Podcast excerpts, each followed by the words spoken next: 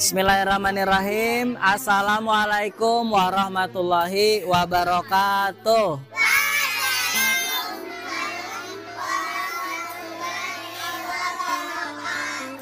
Hamdan wa syukran lillah, wassalatu wassalamu ala rasulillah, wa ala alihi wa ashabihi wa mawalah. Amma ba'd. Puji syukur kehadiran Allah Subhanahu wa taala, hari ini kita bertemu di hari Jumat adalah rajanya hari dalam satu minggu di dalam agama Islam. Selawat serta salam kita haturkan keharibaan junjungan kita Nabi besar Muhammad sallallahu alaihi wasallam. Nah, hari ini pada kesempatan ini Bapak akan menyampaikan satu buah kisah kesampian sabaretaan. Kisahnya ada yang sudah Bapak kisahkan, ada yang belum mendengar. Nah, insya Allah kisah ini supaya kita dapat mengambil pelajaran kayak apa jadi orang yang jujur, kayak apa jadi orang yang berbicara itu sesuai dengan keadaan yang sebenarnya. Nah, kisah jujur, ada seorang anak, ini kisah asli, seorang anak namanya Imam Syafi'i. Nah, waktu kecil. Nah, ini kisah Imam Syafi'i waktu kecil. Imam Syafi'i itu terkenal sangat jujur orangnya. Tahu pian nih, jujur kakadakah orangnya? Nah, apakah bisa mencontoh Imam Syafi'i? Nah, zaman dahulu Imam Syafi'i waktu masih kecil, masih saumuran pian nih, masih saumuran, itu hendak menuntut ilmu, hendak sekolah. Dulu ada sekolah kayak kita, hendak menuntut ilmu jauh ke kota seberang, hendak menuntut ilmu, perjalanannya sangat jauh. Bepadah lawan mamanya Imam Syafi'i, ma ulun hendak menuntut ilmu. Apa ajar mamanya? Diizinkan oleh mamanya. Habis itu menjelang harinya hendak tulak, Imam Syafi'i tadi, Syafi'i kecil tadi, bepadah bepandir lawan mamanya, ma beri ulun satu nasihat. Nah, mendengar itu mamanya pun memberi nasihat gasan Syafi'i kecil tadi. Berjanjilah lawan mama, ikam jangan berdusta atau selalu jujur.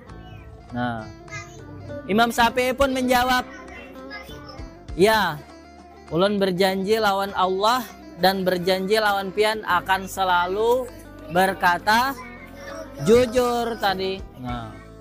Nah, tiba pada hari mau pergi ke kota tempat tujuan menuntut ilmu bersama rombongan, karena sangat jauh kotanya, menuntut ilmu itu sangat jauh, jadi pergi bersama rombongan.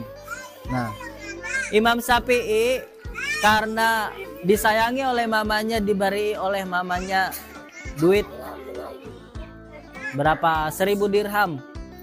Itu banyak, 1000 dirham. Dirham itu uang emas, duit pacah tapi emas. Nah, dari 1000 diulahkan spesial oleh mamanya di dalam baju, diulahkan kantong, dibuat di dalam situ duitnya. Duitnya banyak itu. Kalau sekarang banyak benar. Nah, pergi bersama rombongan, di tengah perjalanan tiba-tiba dihadang orang. Siapa yang menghadang? Ternyata seorang perampok. Dicegat oleh para perampok. Hai, stop kalian. Kada boleh lewat sini. Kalau mau lewat, mana hartanya? Nah, itu dijaga oleh perampok. Satu persatu, cepat baris. Ada yang melawan, siap-siap penggal lehernya. Nah, baris satu persatu, masing-masing diperiksa. Orang tuha, orang ganal, orang nang anum diperiksa sabarataan. Pas tiba gilirannya Imam Syafi'i, hai anak kecil, sini kamu, sini. Apakah kamu bawa uang?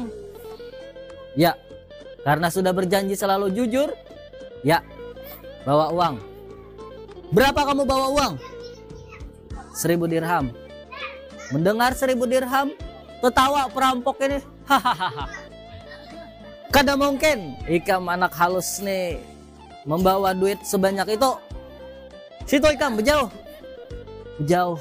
Nah, sekalinya mendengar bosnya perampok tadi. Hei, anak kecil, sini. Sini dulu. Datang. Ikam nih, bujuran kah? Bersama duit? Inggih, bujuran bersama duit. Berapa ikam bersama duit? 1000 dirham. Banyaknya? Mana duitnya? Ditakuni mana duitnya? Karena jujur, sudah berjanji jujur, diambilakan di dalam saku baju nang spesial tadi, dikeluarkan duitnya, dijurung lawan perampoknya. Perampoknya tadi mengambil duitnya. Habis itu dijurungakannya pulang oleh perampok tadi kepada Imam Syafi'i kecil tadi. Kada lawas, habis dijurung, bosnya perampok tadi menangis. Nah, kenapa menakuni? Kenapa ika menjurung duitnya? Padahal amun ika bapadah kada besangu duit, ikam sudah tulak. Nah, menjawab Imam Syafi'i kecil, ulun sudah berjanji lawan mama bahwa akan selalu jujur.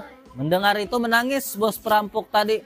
Dijurung duitnya wadah Imam Syafi'i kecil tadi, dibiarkan melanjutkan perjalanannya. Nah, habis itu Imam bosnya perampok tadi pun bertaubat, ampih merampok dan tidak jadi perampok lagi. Dan semua orang yang ada di situ dibebaskannya, kada jadi dirampoknya. Kenapa?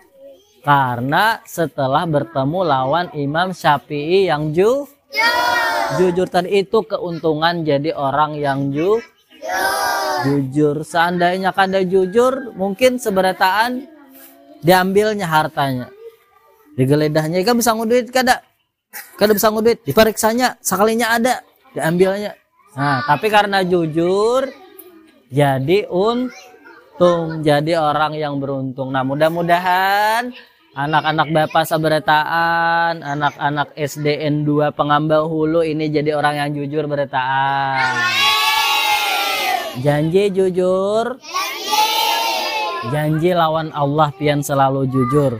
Janji lawan Bapak pian selalu jujur. Bisa? Bisa? Apapun keadaannya selalu jujur. Sanggup? Bibinian sanggup? Lalakian sanggup? Nah, itu tadi. Mudah-mudahan kita bisa mengambil pelajaran. Mudah-mudahan bermanfaat. Bapak akhiri sampai di sini. Wassalamualaikum warahmatullahi wabarakatuh.